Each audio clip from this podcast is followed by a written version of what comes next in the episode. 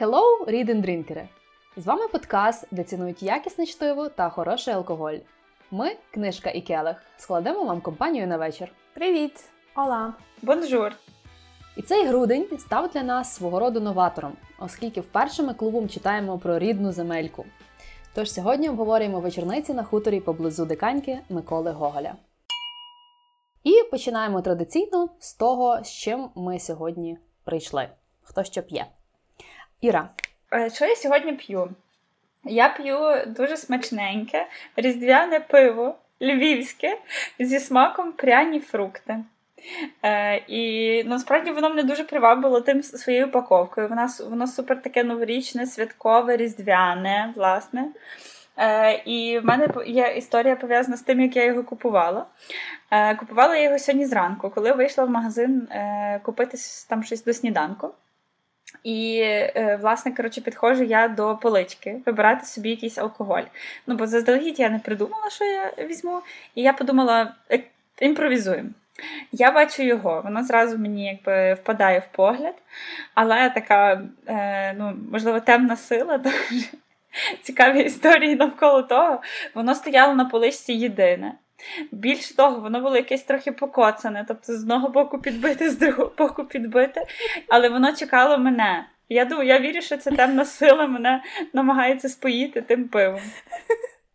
Воно відбивалось від інших клієнтів. Так, так. Е, Більше того, я пішла на касу з яйцями і з цим пивом в 10 ранку.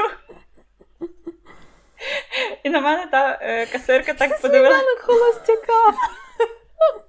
Холостячки! Та.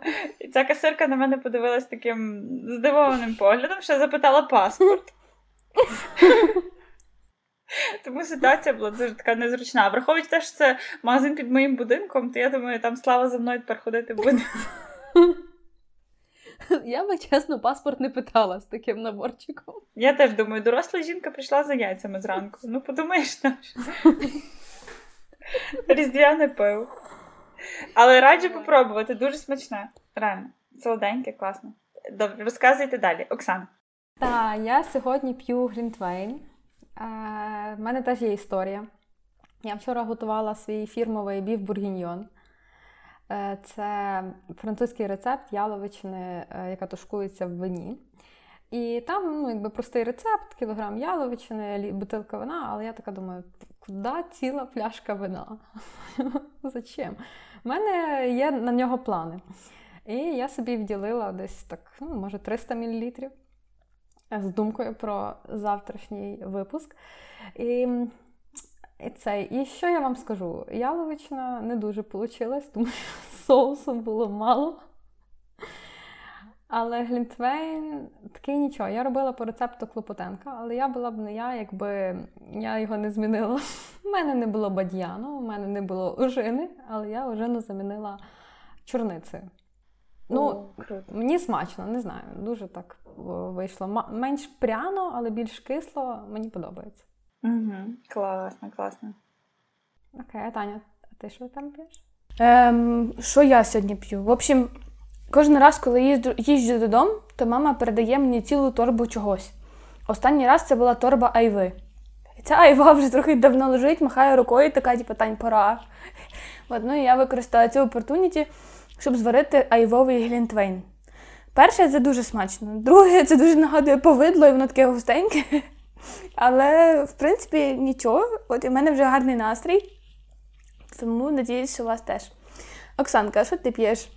Е, що п'ю я? У мене давайте такий невеличкий флешбек в минулий запис, минулий рік е, різдвяний випуск. Я тоді розказувала, що е, з Різдвом мене асоціюються два напої: це Егног і це Глінтвейн. І в мене була така класна ідея. Я надіялася, що я планувала в грудні махнути в Америку, і я надіялася, що я привезу цей е, е, і дам всім попробувати, і все так буде класно, класно. Но, як то, life is a bitch. я нікуди не поїхала. Самі мені варити, звісно ж, його було впадло. Того я так подумала: ну, значить, треба використовувати другий варіант. Ну, Глінтвейн я мала минулий раз, і я так подумала, що я провтикала, і в мене насправді три напої асоціюються з е, Різдвом і оцими такими зимовими вилазками на рівні з Глінтвейном і така штука, як грох, тобто Мгм. ром з чаєм. І я сьогодні того п'ю оцей грох. От він. Клас. Такий в кружечці від Irish Coffee. Е, що там йде? Ром, чорний чайочок, лимончик, гвоздика, кардамончик. І цукровий сироп. А звідки пішов грох? Цей напій в 1740-му винайшов Едвард Вернон, е, англійський адмірал. Е, Він щось вирішив нахімічити і до гарячої, чи ж літр гарячої води додавав до кожної чверті літр рому е, для того, щоб споживання рому зменшили. Тобто він фактично просто розбавляв. Адмірал цей мав прізвисько Старий Грох, і от получився вам грох.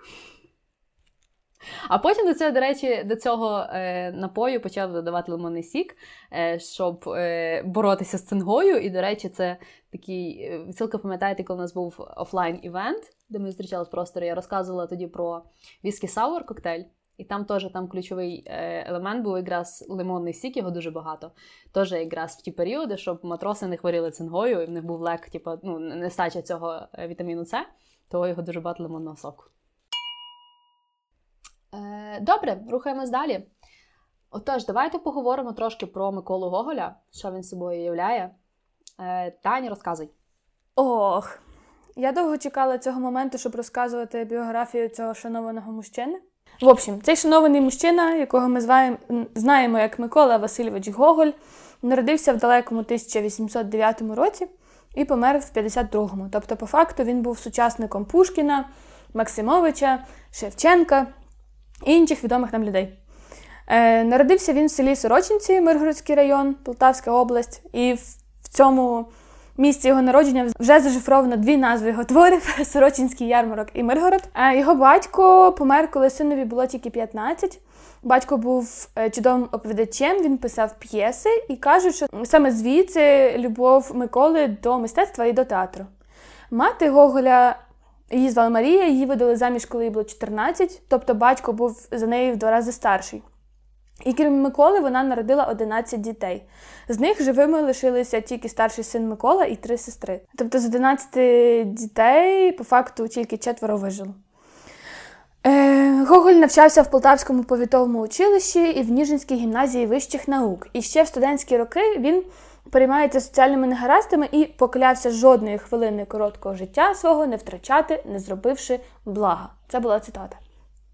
Він дуже мріяв про літературу, хотів стати письменником романтичним і в 1828-му переїхав до Петербурга.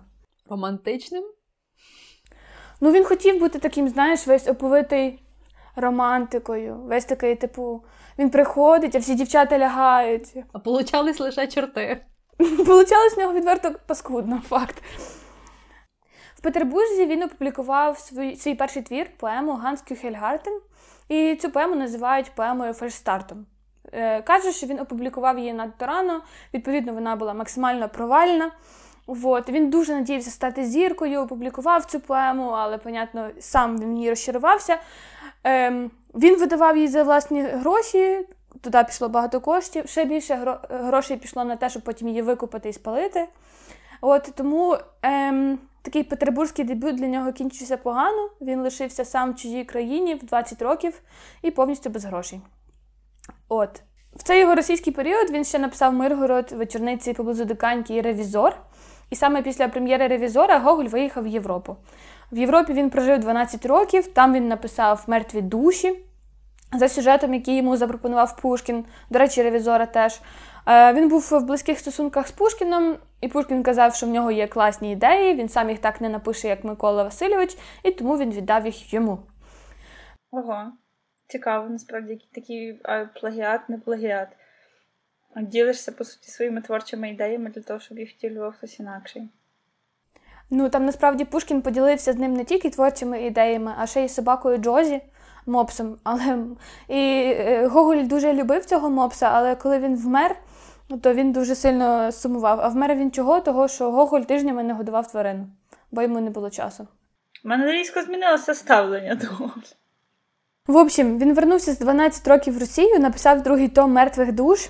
І єдина людина, якій він це показав, це був Матфей Костянтинівський. Е, він теж був його хорошим товаришем, він був у нього в гостях. Він перший і єдиний, хто прочитав другий том. І насправді він його сильно розкритикував, а деякі розділи порадив взагалі знищити. Коли Костянтинівський поїхав, Гоголь відмовився від творчості і почав голодувати. Через тиждень після того він покликав слугу, розпалив піч і спалив цілу в'язку зошитів. Потім він розказував, що він хотів спалити тільки деякі речі, напевно, оці, е, оці розділи, про які казав Константинівський, та спалив все підряд під впливом Злого Духа. І тут теж був якийсь чортяка. Загалом, після того, незважаючи на те, що його просили друзі перестати, він продовжував суворо дотримуватися посту, злів, зліг в ліжко і зовсім перестав їсти. Весь цей час друзі і лікарі намагаються допомогти письменнику, але він відмовляється від допомоги, внутрішньо готуючись до смерті. 20 лютого е, лікарі намагалися лікувати його примусово, але його організм був остаточно виснажений і він на ранок помер. Wow. А чого він чого він вирішив е, голодувати в результаті? Через якби свій провал, через свій провал як письменника? Депресія може бути, так. Да. Може, але по факту він заморив себе до смерті. Я не знаю, яка це має бути сила волі, щоб ну, типу, не їсти аж вмерти. То дуже дивно, бо я чула іншу історію е, його смерті.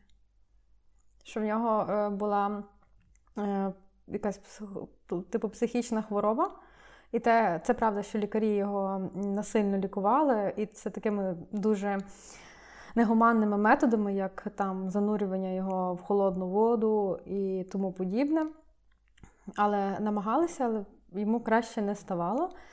І наскільки я знаю, що він помер дуже бідний. І, скоріше всього, взагалі кажуть, що в нього був тиф, тому що до того він мав контакти з його, ну, тобто його подруга мерла е, від тифу, він був дуже близький. Тобто там може бути все замішано. До речі, стосовно того, що він помер бідним, кажуть, що коли оце він помер і робили перепис його майна і знайшли речей на 43 рублі. Але в той же час на руках його друга залишалося дві з половиною тисячі рублів, які Гоголь йому віддав на благодійність. Тобто, по факту, в нього грошей було доволі багато. На той час 2,5 тисячі це це статки, але він вирішив їх віддати е, тим, кому вони, напевно, потрібніші, і знову ж таки померти бідним це був ніби його вибір. А в нього не було сім'ї, так? У нього сім'ї не було, і взагалі е, один раз він робив пропозицію руки і серця. Цю баришню звали Анна Вієльгорська, і він запропонував їй не напряму, а через якихось посередників. Вона йому відмовила, і більше він ніколи не намагався. Це була така перша і остання потуга в його житті. І взагалі ходять е, чутки про те, що Гоголь був гомосексуалом. І якийсь американський науковець, ім'я якого я зараз не скажу, то він написав цілий науковий трактат про те, що в якому він доводить, що Гоголь нетрадиційної сексуальної орієнтації. Якщо говорити про смерть е, про смерть Гоголя, то це насправді найцікавіший аспект, про який всі знають. Там є дуже багато чуток, що коли його тіло ексгумували в 30-х роках минулого століття, що не було голови, тобто ну, не було черепа. За іншими свідченнями, що голова була повернута на, на в бік. Ще за іншими свідченнями, що його тіло було повністю перевернуте. От і насправді, коли Гоголь помирав, то він е, заповів про три речі. Перше, щоб йому не ставили пам'ятників. Друге, щоб йому. Щоб його твори не прославляли, не читали і про його твори забули. І третє, щоб коли він помре, то його не ховали до тих пір, поки в нього не з'являться очевидні ознаки розкладання його тіла, бо він дуже боявся, що його поховають заживо. От, І коли він помер в домі цього графа Толстого, він буквально на ранок його поховав, тобто він не виконував не виконав цю цю заповідь. От, І тому, власне, ходять ці чутки про те, що його тіло було перевернуте. Але кажуть, що це міф. Насправді такого не було, і, і він дійсно помер спокійно. Так, давайте рухатись далі. Я казала вже, що Гоголь був сучасниками з Шевченком, і вони насправді зналися. От і Гоголь казав, що він дуже його поважає і любить, бо Шевченко це його земляк і обдарований художник. Але він казав, що Шевченко бездарний письменник, тому що в його е, в його творах дьогтю багато і більше, ніж самої поезії. А ще через те, що він писав українською мовою. І на його думку, для того, щоб було бути успішним письменником в той час, треба було писати російською. Я маю що додати на то. Разом з Гоголем в цій е, навчальному закладі, де він вчився. Е, вчився е, Гулак Артемовський. І Гулак Артемовський відомий український письменник, який пише більшість його творів написано українською мовою. Тому І теж він теж відомий, я вважаю. І е, тому це кожен обирав собі сам, якою мовою писати. Просто теж орієнтувались, так сказати, на цільову аудиторію.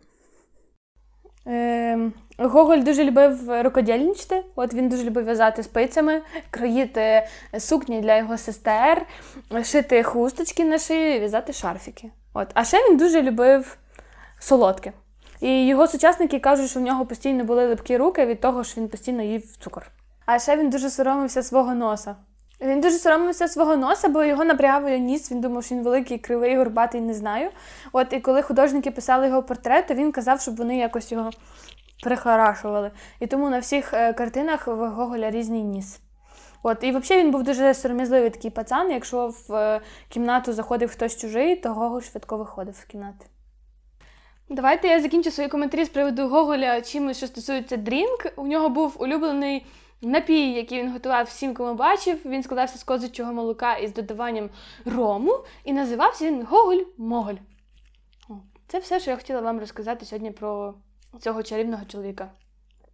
До речі, я хочу додати і тере порекомендувати подкаст від станції 451. Це у них є епізод про Гоголя. Він дуже довгий, але він дуже детальний. Мені дуже подобається, як ем, зачитують уривки з ну, там, як перших гоголівських е, творів. І дуже детально розбирають. І дуже мило мені було, тому що автор подкасту запросив свого батька, який е, все життя займається вивченням е, творчості Миколи Гоголя. І там е, батько, ну, якби такий діалог з батьком, чому він обрав це, цю тему, чому він е, чому він займається цим. Так, дуже класно. Тому рекомендую. Ем, Що ж, оцінки е, цього твору взагалі суперечні, і з них можна зробити тільки один висновок: що тобі його або подобається, або ти його ненавидиш. Оцінки в нас 3, 3, 5, 5. Сюрприз. О-о. Я, до речі, бачила, що хтось поставив був 4, коли я ставила оцінку. Там була четвірка, а зараз її нема. Хто в нас часто Хтось змінює передумав. думку? Походу. Хтось дочитав просто. Е, Ну, в кінці е, випуску побачимо. Окей, давайте рухатись до самої книги. Е, власне, тут буде важко розказати про сюжет, оскільки це збірка е, декількох е, історій. Тому, власне, дамо просто оверв'ю її. Оксан? Так, і ця збірка складається з двох тобів і по чотири повісті у кожному. За сюжетом розповіді книги нібито зібрав і видав пасічник Рудий Панько. Тут Гоголь теж вирішив не ризикувати і все одно під псевдонімом видати. Е, Цей е, пасічник був родом з Диканьки, і він розповідає про посиденьки взимку, де хлопці і дівчата зібралися докупи і розповідали лячні історії. Так, що е, цікаво, перший том вийшов 1831 року, а другий вже через рік. Тобто Гоголь працював е, три роки над е, цим над, над цією книгою, і написав він цю книгу, коли йому було 22 роки. Я хотіла вас загалом запитати, як вам, в принципі, цей містичний світ Гоголя, враховуючи, що він використовує таку слов'янську нечисть, е, чорти відьми, тобто це не є якесь таке сучасне фентезі е, з сексі-вампірами е, чи там гобітами і орками. Тобто це якесь таке традиційне е, слов'янське. От Мені цікаво, наскільки вам цікаво, в принципі, було читати. І, по суті, це таке перше фентезі, е, яке ми читаємо клубом. Як вам загалом цей жанр? Ну, я зловила себе на думці, що це щось ніби як український лавкрафт. Е, тобто воно таке дуже автентичне, е, дійсно дуже резонує якби там з нашими традиціями, якимись оповідками, такими страшилками. Але поряд з тим воно кумедне. Тобто ця якби сатира навколо того. Тобто це не є ужастик якби в своїй е, основі, а це, крім того, воно якби поєднано з цими жартами специфічними, теж українськими. Воно робить все дуже таким атмосферним для мене. Я ще хочу додати, що е, як взагалі Гоголь почав писати цю книжку. Ну, і вся оця містика. Він е, попросив маму і своїх сестер, щоб вони написали йому А от такі всякі побрехеньки, можна так сказати, якісь такі сільські е, міфи, можливо, ну, такі історії. Легенди. Так, легенди. Е, також він, е, коли він писав е, одну з тих повістей пропала грамота, він написав мамі, щоб вона прислала йому описи різних ігор, наприклад. Речі, там все село працювало над те, щоб хлопчина нарешті видав щось. От, і, ем, та, і, і тому це дуже цікаво, бо він реально збирав, от якраз по селі там ходив ці всі історії. Це дуже круто. Угу. Тобто те, що про що говорили, про всяку нечість, все пояснювали завжди якимись відьмами, чортами і тому подібне. А тут ніби просто всі ці оповідки якби втілює в життя. Мені так дуже сподобався цей момент. Ну, не знаю, сподобався, не сподобався. Е, в принципі, в усіх оцих оповідях, де фігурують, ну, всюди, в принципі, фігурували оці от чорти відьми і так далі. І наскільки це якось подано, що люди цьому не дивуються. Тобто всі е, апріорі в це вірять. Всі, а, то то чорт, напевно, зробив. А, ну чорт зробив, все, пішли далі нормально, працюємо далі. Ну, типа, І це якось так було само собою зрозуміло, і це це не стало як якась містика, всі там переживали, боялись. Можна ще додати, що в всіх цих історіях, ну майже у всіх, чорт це просто якийсь винятковий лошара. Просто, типу, його човпуть, з нього ржуть, його обманюють. От, і він в кінці кінців виходить з якимось невдахою з тої тусовки. Угу. Ну, чекай, давайте зробимо знижку на те, який це був час. Люди не знали науки, фізики і так далі, і все треба було чимось, все негативне треба було чимось закривати. Це був або біс, або чорт, або відьма. Жінка трошки краща за іншу. Точно відьма. Так, добре, що не спалювали дійсно. Добре, що ходили навпаки, гострювались. Це як, наприклад, е, з прикладом цієї солохи, е, яка була матір'ю Вакули. Ми зараз до неї повернемося, але от до неї ходили всі мужики на селі, і голова, і дяк, і так далі. І її просто на неї поставили клеймо, бо вона відьма. Хоча, може, вона не факт, що вона відьма, вона просто була красуня. Ну, вона літала на мітлі, якби. Так. Haters hate, Оксанка. Ну, літала. Може, вона грала квідіч. Вони, по-моєму, якось так цікаво пояснювали, то, що вона, типу, незважаючи на те, що вона не супер симпатична, типу, вона все одно дуже була приваблива для всіх. Бо там казали, що жінки, ну, типу, їй було over 40, а які можуть бути жінки over 40. І я така, хм, Микола Васильович, ви хочете про це поговорити? Там про жінок була одна дуже цікава цитата: Господи Боже, за що така напасть нам грішним? І так багато всякої погані на світі, і ти ще й жінок наплодив. Це сказав солопій черевик, е, черевик, який вирішив друге одружитись. До речі, так, ці сімейні стосунки їхні, це, напевно, взагалі окрема тема. Зовсім е, не навчишся нічого хорошого з цих оповідок. Хіба як не треба. Так як ми вирішили не е, зачитувати всі короткі е, описи всіх історій, давайте поділимося, які вам сподобались найбільше, і ті обговоримо. Е, Я також хочу сказати про перший том, що Гоголь дуже критично оцінив свій дебют. Сказав, що всю першу частину варто було б не видавати зовсім. Це учнівські спроби, недостойні уваги читачів, писав він. Але читачі думали інакше. От. Тобто він був дуже самокритичний. І він вважав, що от друга частина, там він це, біполярочка.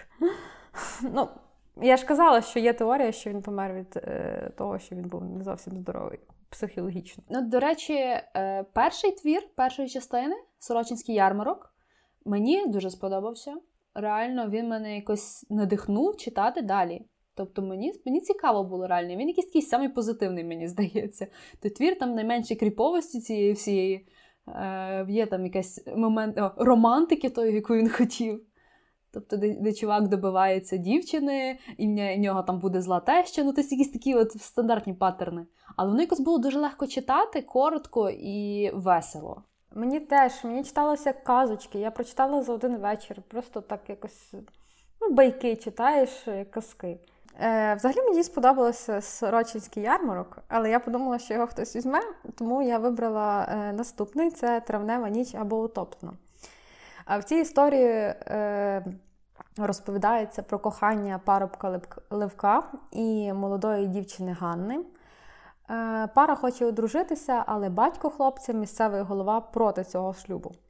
Левко розповідає дівчині історію покинутого будинку біля ставка про долю панночки, яку звела зі світу мачуха. Дівчина потонула, але її душа не знаходить спокою і бажає помсти. Випадково Левко дізнається, що його батько закоханий у Ганну. Хлопцеві сниться сон про те, що він допомагає е, панночці потонулій помститися мачусі. Панночка е, дякує Левку і дає йому лист, який він передає батькові. Е, у листі йшлося, як у листі був наказ від комісара терміново одружити Ганну і Левка. До, Дуже коротко я старалася передати, і дуже сухо вийшло, але е, якась така історія. І чим мені сподобалась е, саме саме ця повість, е, це описом природи. Що дуже дивно для мене, я зазвичай таке не терплю. Але е, саме в цій повісті є оця дуже відома фраза: чи знаєте ви українську ніч? О, ви не знаєте української ночі. Пригляньтесь до неї, з середини неба дивиться місяць, безмежне склепіння небесне розійшлось, розширилось іще безмежність, божественна ніч, чарівлива ніч. І критики назвали цю повість е, найбільш поетичною у цьому томі і порівняли Гоголя з Шекспірівською сон у літню ніч. Не знаю, чи хотіли так підлестити йому, чи як. Ну, на рахунок цих описів природи я погоджуюсь. Я дуже не люблю це читати, якщо чесно. А в Гоголя цього дуже багато було. То реально вся ця збірка в кожній, в кожному творі там по сторінці, по дві опису природи. А я це так якось типу діагонально трохи читаю, бо ну, якось це не то, що хочеться собі уявляти. І ти якось так, типу, да-да-да, давай далі. Ну, класно. В деяких випадках воно класно просто додає якби атмосфери. Тобто, коли він Сорочинський ярмарок описує, так і ніби починаєш відчувати, що ти там в тому в тому е, кублі з тими запахами, там, з тим е, шумом і тому подібне. І так само ніч перед Різдвом е, він теж якось класно малює в тебе в уяві цю картинку. Дуже так різносторонньо. І якось ви почали говорити про цю любов. І е, чомусь ми уминули увагою зустріч батьків Гоголя. Я не знаю, скажу в двох словах. Там його сім'я була дуже така побожна, і батько молився постійно, е, ходив до церкви, і якось йому у вісні, здається, з'явилась Діва Марія і сказала, що от скоро-скоро буде його е, сужена. І він впізнав оцю свою е, майбутню дружину у семимісячній чи там однорічній дитині свого сусіда. Е, дівчинці. Це, і він романтично, чекав... да, мало бути Оксана чи як? І він і він чекав її, е, поки їй виповниться 14 років. І він в 14 років до неї посватався, і вона вже в 15 років народила свою першу дитину, яка померла. Потім доступний син помер, і вже третій був Гоголь. І то дуже е, вона його ледве виносила. Якраз десь біля диканьки вона їздила до лікаря, який постійно е, її поливав водою з річки. Тим самим це був його метод лікування, як вона має виносити вагітність. От. А потім цього лікаря зробили хрещеним Гоголя. Так, І назвали Гоголя е, Миколою в честь Миколая, бо вони молилися. Святому Миколаю. Що він народився живим і здоровим. Як можна влюб... ну, влюбитися фактично в семимісячну дитину і 15 років її чекати? Це теж якоюсь біполяркою пахне, Та це, ні? це, це багато чим пахне. Взагалі, е, ну, по-перше, ці всі захворювання вони передаються зазвичай е, поколіннями. І теж є е, відомості, що в нього баб... Е, тітка теж була не сповна розуму у Гоголя. Тому, якщо чесно, я схиляюсь до думки, що він був нездоровий. Я знову це говорю. Окей. Ну, в принципі, закінчився травень, травневою ніччю, і перейдемо до літа. Я хочу розказати про повість, яка запам'яталася мені. Це вечір е, перед Івана Купала. Оксан, може, розкажеш коротенько, про що там було? В одному селі жив багатий козак Корж. Був у нього син Івась і донька Пидорка. Працював на нього бідний хлопець Петрусь, який закохався у дочку господаря. Любов була взаємною, але батько не хотів бідного зятя, вигнав його, а дочку вирішив віддати за заможного ляха. Хлопець укладає договір з кимось нечистим у людській подобі. Я, якщо чесно, так і не зрозуміла з ким. Засліплений обіцяним золотом, Петрусь знаходить світ папороті і згодом вбиває молодшого брата коханої. Весілля відбулось, але наш герой помалу сходить з розуму. Намагаючись вилікувати чоловіка, Пидорка приводить знахарку. Побачивши її на порозі, Петрусь впізнає її і кричить Згадав! і запускає у відьму сокиру. Коли сусіди вибивають зачинені двері хати, то знаходять там замість нього, замість Петруся, лише купу попелу. Та, чи мені так сподобалась ця історія, ви можете запитати мене. Насправді, Насправді про любу історію. Після короткого змісту хочеться, знаєш, трошки помовчати. пом'янути. Ні, ну бо е, насправді я коли слухала, ну це було теж пізно ввечері. І я послухала Сорочинський ярмарок. Ну, вона така більше, типу, позитивна, така грайлива, смішна. І тут ця історія. Вроді починається теж так, ну, ненав'язливо. Здається, та історія популярна про цвіт паперті. І тут включається оця відьма, яка п'є кров, він вбиває. Типу, брата своєї коханої і сходить з розуму, і я така воу, собі Микола Гоголь таке. Ну, тобто він до такого докрутив це. Це настільки було ну, якось кріпово і страшно. Ну, просто я кажу, звідси в мене пішло думки, що він якби наш е, геній страшних оповідок, тому що таке закрутити якби в українському селі, в звичайних реаліях, і ну, це просто вау. Да, в нього, до речі, реально всі твори якісь такі дуже темні. Тобто там нема хеппі-енду. Буквально, може, першому цьому сорочинському ярмарку. Тобто, насправді там всюди якась така, типа, діч, всіх повбивали. А це в цій кни... в, цій, в цій повісті да, було, що він, типу, приніс золото, а потім, коли він помер, то відкрили, і там замість золота були самі черепки. Так. Угу. Мені от, оцей момент найбільше запам'ятався в усій книжці. Чомусь він такий, він такий, як ніби зійшов з українських казок. І от, ну, типу, я ніколи не читала цієї історії, але в мене було таке враження, що це ж було вже. І це була дуже сильна сторона в цій повісті. Угу. Там не стає, насправді цікаво мораль навколо того, що він якби намагався здобути те, що йому, напевно, не належить. І от оце багатство якимось нечистим шляхом йому дісталося, і він після того не міг спокійно жити і не міг якби відпустити той факт, що ну да, він досягнув те, що він хотів, але якесь темне минуле його умовно не відпускало його. Ну, це ще можна позиціонувати як те, що якщо батько, е, що батько, виходить, оцією своєю гординою занапастив своїх дітей. І дочку свою, бо вона одружилася вже з божевільним, і сина свого, тому що його цей божевільний вбив. Тільки через його цю якусь таку, через його перебірливість. Угу. Круто. Окей, давайте рухатись далі. Я розкажу історію, в якій все-таки був хеппі-енд. От, бо ви казали, що в Гоголя його нема, а він є. І мені найбільше сподобалась і запам'яталась ніч перед Різдвом. Оксана, розкажеш трошки про, про що там було? Так, мені дуже сподобалось. Ну, це моя улюблена повість з другого тому. Її короткий опис. Вакула простодушний коваль з диканьки, безнадійно закоханий в Оксану, дочку козака Чупа.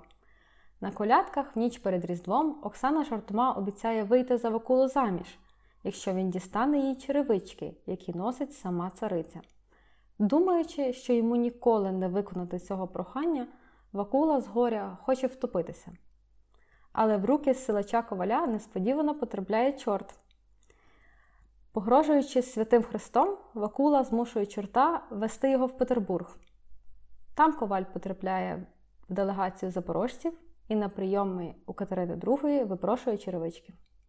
Повернувшись у диканьку, верхи на чорті, Вакула одружується на Оксані, яка за одну ніч встигла полюбити його всім серцем. Це верх наркоманії.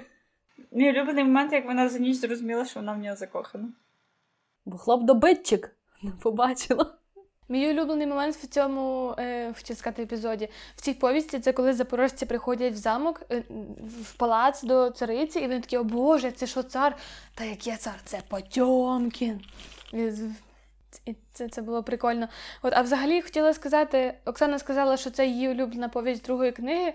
А мені здається, що це улюблена повість всіх, і всіх, хто екранізовував цю книгу, всіх, хто ставив по ній вистави чи мюзикли, і і всі, хто ці фільми само собою дивився. Тому що ці всі персонажі Вакула, оця перебірлива Оксана, оцей е, старий товстий чоловік, якому вареники самі в рот стрибають. Це Пацюк. Пацюк, дякую. Це дуже такі іконічні, мені здається, персонажі, і я впевнена, що ми на них виросли. Навіть якщо ви не пам'ятаєте, що ви бачили кіно, то ви 100% бачили ці сцени, 100% бачили цих персонажів і знаєте от всю цю риторику. За знайомість цього, е, цієї повісті вона мені, власне, і сподобалась найбільше. У мене було таке враження, що от, нарешті, те, для чого я читала цю книжку. Так, вона така сама популярна. Це. Ну, вона найбільш атмосферна, бо вона якраз про зимовий період, і вона так все якось колоритно змальовується. І колядки, і їхні якісь традиції тогочасні. Ну, воно насправді так, дійсно дуже пасує якби нашій тематиці цього місця. І там знову ж таки та солоха, до якої оце чоловіки всі рвуться, цей дяк нещасний, особливо в фільмі. Цей дяк це просто якась така бідося, ж хочеться обійняти і поплакати. От дуже круто. Але чесно, ця повість, вона, напевно, найбільш бредова по, по, по, по, по логіці. Тобто там люди ховаються в мішках, один вилазить на другу і не в курсі, що там є ще хтось другий. Тобто там е, чорт залізає через камін до солохи і ховається в мішку теж. Там ці всі їх тащать е, мішки на собі і не розуміють, що там люди. Ну, типа, на чорті летить до цариці. Цариця просто дарує черевички, бо о, ти класний парень, класне діло робиш. В палацу цариці заходить, як в е, громадську вбиральню на площі ринок, типу, взагалі ніякого фейс-контролю, нічого. Реально логіка там відсутня в цій повісті. Але вона така максимально казкова. Та, ці епізоди про царицю взагалі хотілося б виключити, звичайно, коли вони там перед нею падають. Але паралельно з тим Гоголь е, дає якби запорожцям ну, такий політичний підтекст, бо вони питаються, якби за що нам це все, Катерина? Типу, якого хрена ти нас е, мучиш? Ми вроді би допомагали тобі. А тут ти зараз якби наш, нас намагаєшся винищувати. І це була така нотка політичної позиції Гоголя, яка мені сподобалась. Оксанка, яка твоя була улюблена історія? Окей, я не можу сказати, що вона улюблена, якщо чесно, але вона найбільше мене вразила. Вона якась така найбільше кріпова, якщо чесно. Е, це страшна помста з другого тому. Стрьомна фігня. Я по-іншому і не скажу. Взагалі, е, для мене це найбільш якась заплутана історія. Вона мені якось найважче читалась. Було таке, що я перечитувала, бо я не зрозуміла, про що йдеться. Ем, І, можливо, це і найкраще, але спочатку Гоголь написав кінець. Ну, тобто, спочатку мав бути кінець, а потім все це продовження історії. Mm-hmm. Хто знає, зараз я розприквел. Так, і мені здається, це було б краще. Але вже вам судити. Києві на весіллі гості бачать страшного чаклуна. Його поява завжди віщує нещастя. Страшні ознаки турбують і козацького отамана Данилу е, Барульбаша, що живе поблизу Києва. У похмурому, занедбаному замку поряд з його хутором мерці встають з могил. Також Данилові не подобається батько його дружини Катерини, що гостює у нього. Він приїхав з чужих земель, похмурий, злий, а звичками нагадує не козака, а не хреста. Е, одного разу вночі е, герой випадково бачить, як його тесть пливе в той самий порожній замок і чеклує там. Зневажаючи всякий людський закон, проклятий чарівник хоче, щоб його дочка Катерина стала і його дружиною. Данило хапає тестя, замикає в підвалі і збирається стратити. Однак Катерина, зглянувшись над благанням батька, таємно звільняє його. На хутір незабаром нападають поляки. Данило хоробро б'ється з ними, але тесть, несподівано з'явившись перед, посеред битви, вбиває його пострілом з мушкета. Чаклун продовжує з'являтись Катерині у снах і вмовляти, щоб вона вийшла за нього. Не добившись мети, він вбиває немовля, сина Катерини. Але вже близька страшна помста нелюду.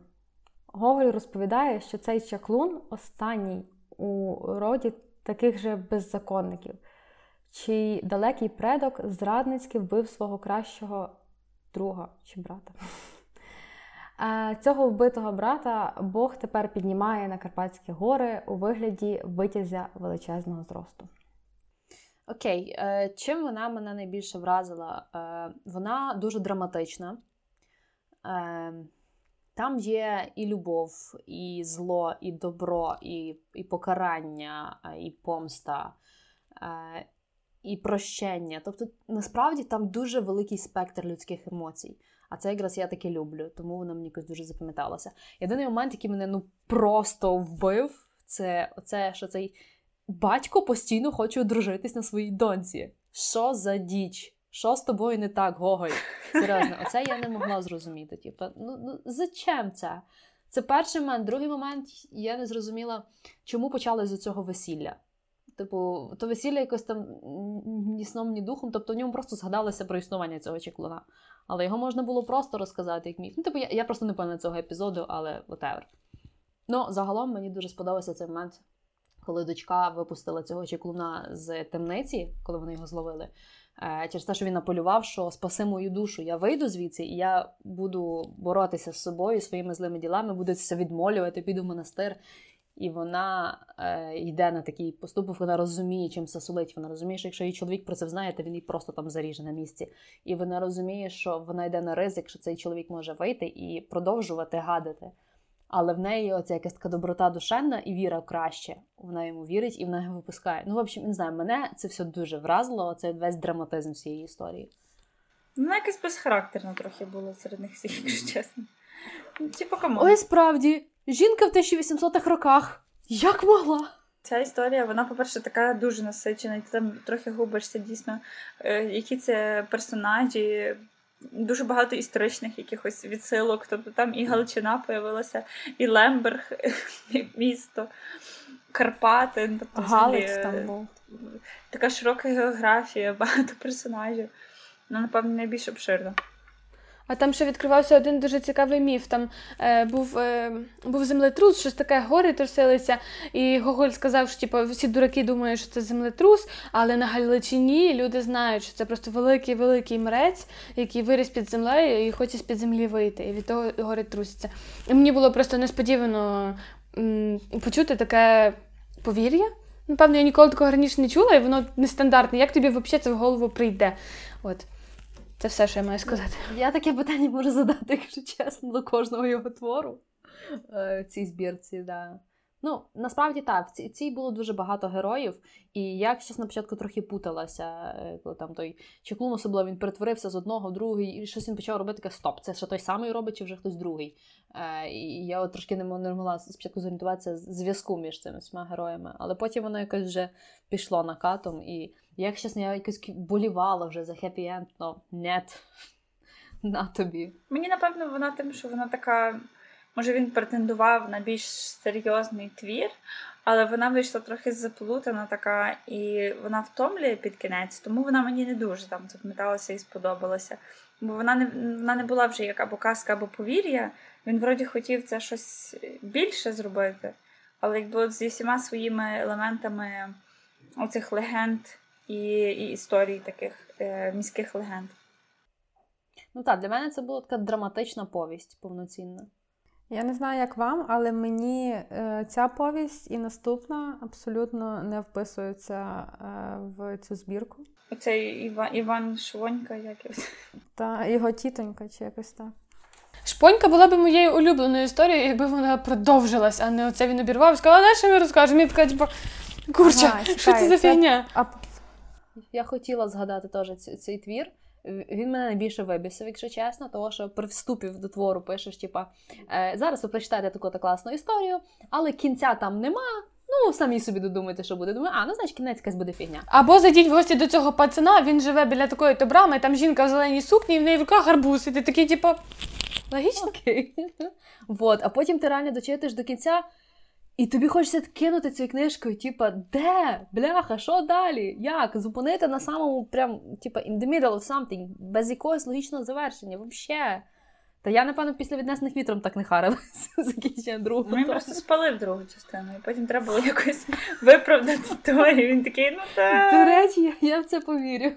До речі, вона була написана найпізніше всіх, і в мене була теорія в те, що він просто дуже терміново мав видати збірку, і тому так її е, закінчив. Але О, Щоб ми всі так працювали, знаєш, посередині сказати, ну ви додумайте, там, типу, дизайн собі додумайте. Знаєш.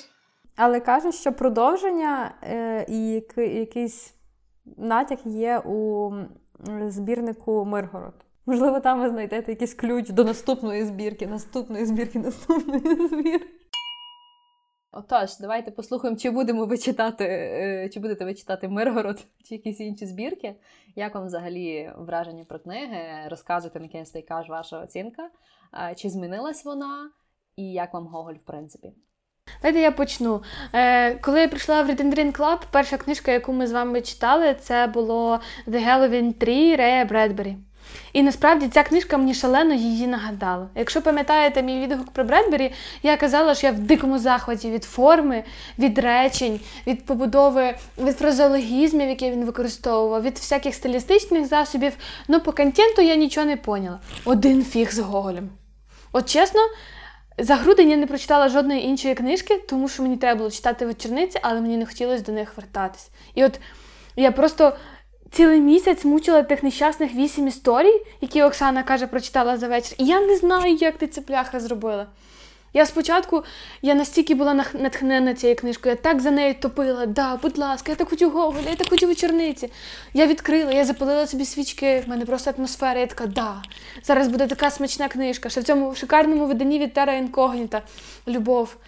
І я розумію, що я читаю абзац, його стирають з голови. І взагалі хрена не лишилось в голові. І всі ці історії, які ви сьогодні розказували, в мене страшна помста взагалі не така в голові. Я її взагалі не пам'ятаю. І оце це дуже складно. Я би дуже хотіла перечитати. Мені дуже подобаються фразеологізми. Я півгодини ржала з того, що дати бабі киселю, це типа шльопнути її по дупі. Там жит дав бабі киселю. Я просто орала з того. Я сміялася з тої цитати про жінок. Я коли читала про цього пацюка, я усміхалася від вуха до вуха. Ну я, бляха, ні чорта не пам'ятаю про ту книжку. І мені було не цікаво, і я мучила себе, щоб її читати. Тому, коли сьогодні скинули опитувальник, я хотіла поставити два. Потім подумала, що трохи гріх брати на душу і поставила три. І напевно оцінку не поміняю. Я колись до неї обов'язково вернусь, але зараз мені треба відпочити, бо я втомилась капець. Дякую.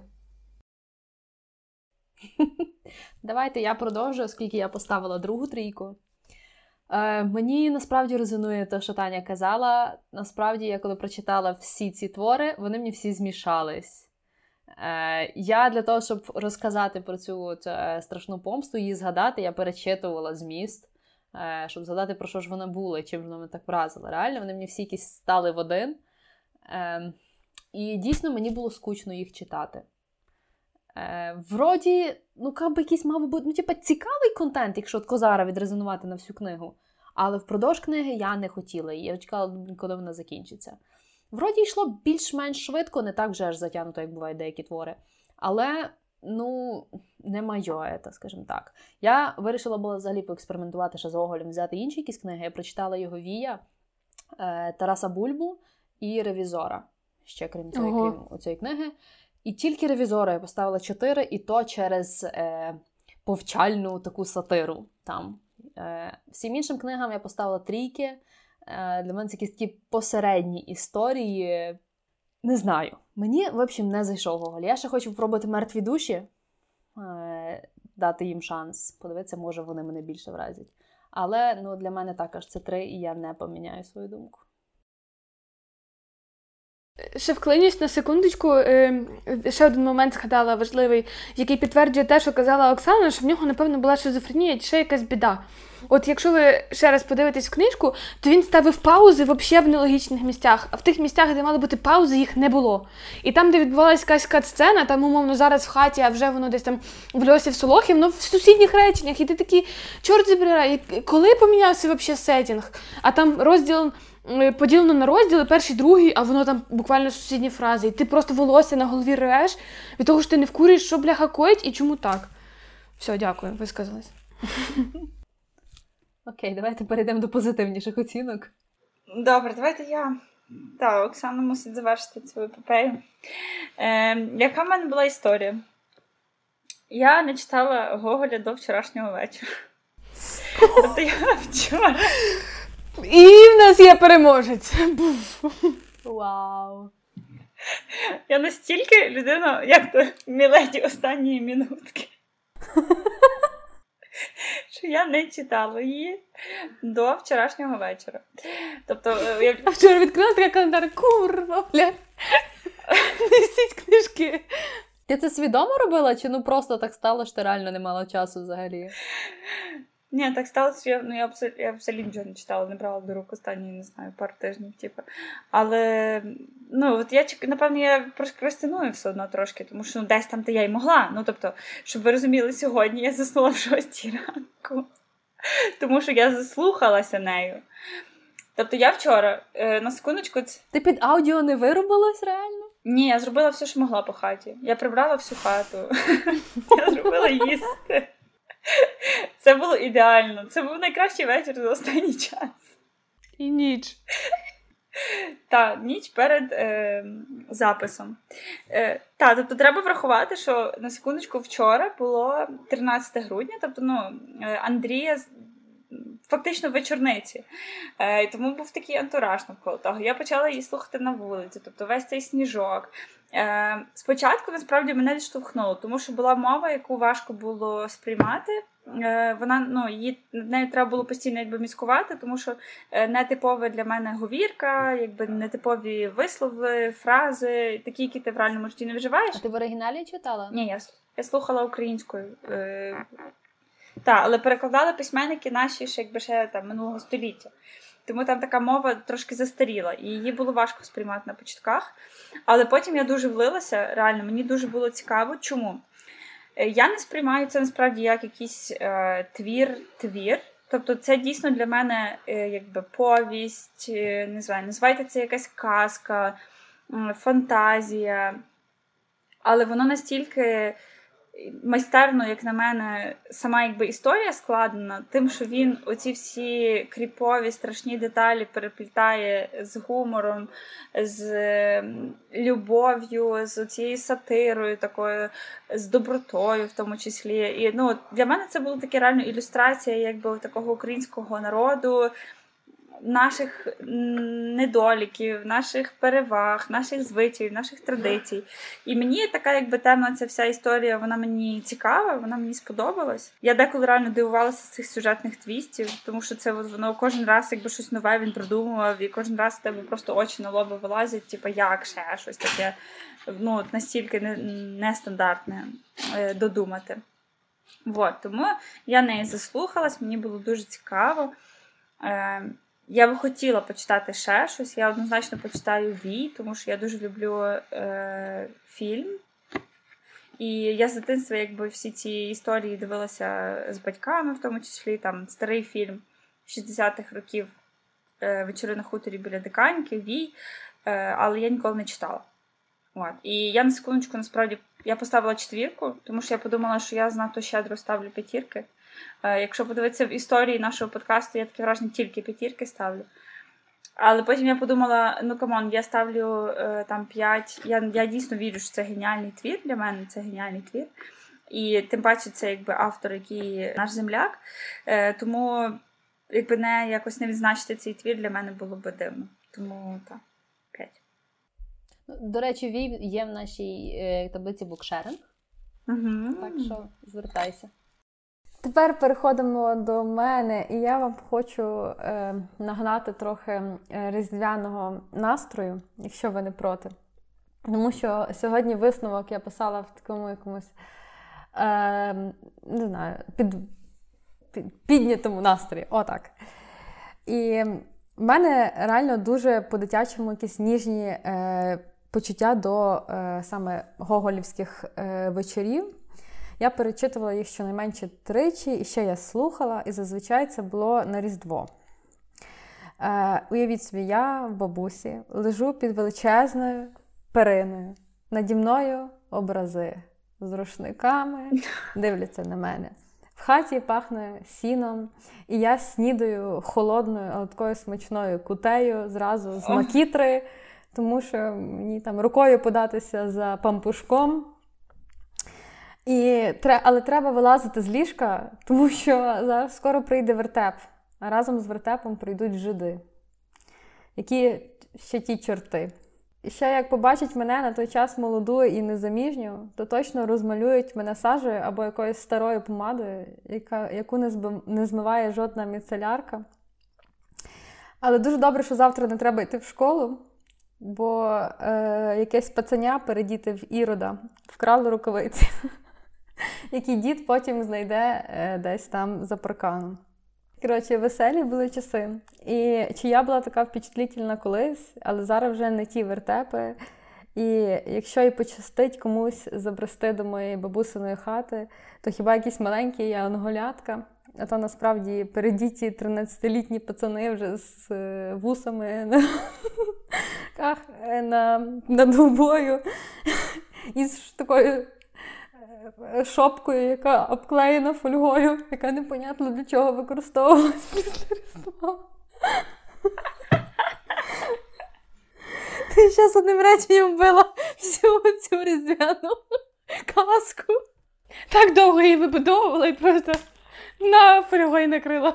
Ну, але зараз, якщо прийдуть, то це буде дуже гарний знак, що буде Наступний рік дуже щасливий. Так от, а я читала українською, і я підозрюю, що була взагалі якась адаптована версія. Тому що вона дуже легко читалася. Тобто, це було щось типу як адаптовано для дітей, щось подібне, тому що ну, мені не так важко йшло, як цього разу. І ем, цього разу я читала в оригіналі, і я не помітила оцей невероятний гоголівський слог, про який говорить там Таня. Ті паузи складно було читати. Дуже незвичний стиль. Е, мені часом я ловила себе на думці, що мені не дуже подобається оце такий український гумор, ніби не часом добрий, де українці такі простуваті, такі дуже довірливі. Але треба вміти посміятися і над таким. Я придбала собі дуже гарне видання е, з класичними ілюстраціями тушою і, і пером. І я була б дуже щаслива, щоб зберегти е, ці такі мої традиції і вже вкривати внуків периною, щоб від стінки їм не тягнуло, поки вони читають Гоголя. Ну, але тобі не здається, що ти, власне, оцінка 5 через те, що тобі оці дитячі спогади, а не через заслугу самої книги. Так, я погоджуюсь, що це так. Е, але я не могла поставити інакше. Я, наприклад, я кажу, я за один вечір прочитала перший том. Отак от, просто мені було і смішно, і весело, і так далі. А другий том мене дуже розчарував. Особливо після цієї помсти. Ну, ну наша було. Вони були абсолютно різні. Для мене перший і другий том абсолютно різні. І це не ті казочки, які я читала в дитинстві. Не той другий том він спалив. Так. Е, але але це все одно заслуга. Це, Він написав це в 22 роки. Що ти очікуєш? Він ніби зібрав фольклор і переписав це на свій лад. Ніби нічого, так подумаєш, такого надважливого. Але за щось це цінують, тому в мене п'ять. Я хотіла сказати, Оксана, що це було, напевно, найпрекрасніше резюме книжки, яке можна було собі придумати, і тепер ми його ще кілька епізодів фіг переплюнемо, того що мене пройняло. Е, Про екранізації. Ну, Гоголя екранізовували багато. Навіть правильніше сказати, адаптовували багато. Ну, бо, як вже казала Таня, і театральні постановки, і мюзикли різноманітні. Е, я хочу згадати про три таких знакових фільми, вже більш сучасних. Перший з них, напевно, знайомий нам всім. Це фільм 1961 року. Е, він є радянський, і він, е, ну, власне, називається Вечори на хуторі е, біля Диканьки, але він екранізовує власне повість Ніч перед Різдвом. Чому змінена назва? Мене це завжди цікавило. Ну, не завжди, а відколи я дізналася, що це насправді ніч перед Різдвом. Мене це цікавило. Насправді вона змінена, тому що коли вони вирішили екранізовувати Гоголя і з назвою Ніч перед Різдвом. Е, тодішні радянські чиновники не могли такого допустити. ну, якби Різдво релігійне свято, тому вони були змушені змінити назву. Режисував цей твір Олександр Роу, якого називають майстром кіноказки. І е, фільм насправді такий дійсно дуже казковий. З ним пов'язано багато ще цікавих фактів. Наприклад, те, що вони збиралися знімати цей фільм власне в деканці, але Оскільки якби дати посунулись, дедлайни посунулися, і з зими це все перетягнулося на березень. А в березні там, очевидно, вже немає тої правильної атмосфери різдвяної. І тому вони поїхали в Росію, в Мурманську область, і там, якби всі е, оці.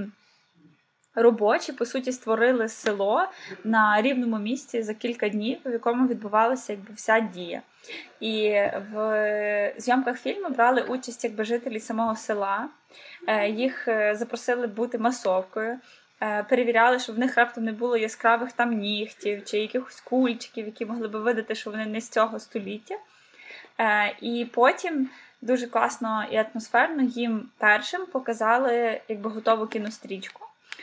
Показали її, до речі, рівно 60 років тому, 15 грудня 61-го року. І це і це відбувалося в Домі культури місцевому. Е, от.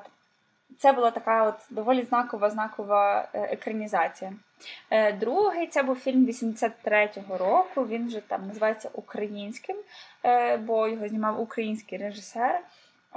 Ще за часів, звичайно, Радянського Союзу. Чим він цікавий, тим що там цікавий сетінг. Тобто там е, історія ведеться від імені екскурсовода в музеї Гоголя в наш час, який розказує його біографію. І, власне, якби аля е, вставочки оцих повістей відбуваються ну, не тільки ніч перед Різдвом, а всіх е, якби, творів, які належали до збірки. Е, і третя така знакова екранізація, не тільки ніч перед Різдвом, а й Сорочинського ярмарка. Це був початок 2000-х, коли популярними були власне кінокомедії і мюзикли. І, зокрема, ця була написана, ну, була зроблена в такій співдружності російських і українських народів. Е, І ну, ви, напевно, всі її бачили. В мене, зокрема, з нею теж асоціюється дитинство. Цей Кіркоров, е, Олег Скрипка, Ані Лорак. Е, ну, Там кого тільки немає, насправді. Та Віагра в Сорочинському ярмарку, це і та мега е, якби сексі фільм, ця сексі пісня їхня в, на воді. І, якщо чесно, зараз, коли я якби повертаюся до. Ну, Дивлюся на ці твори, тому що минулого року так сталося, що за пляшкою вина ми з подругами вирішили передивитися ці два фільми.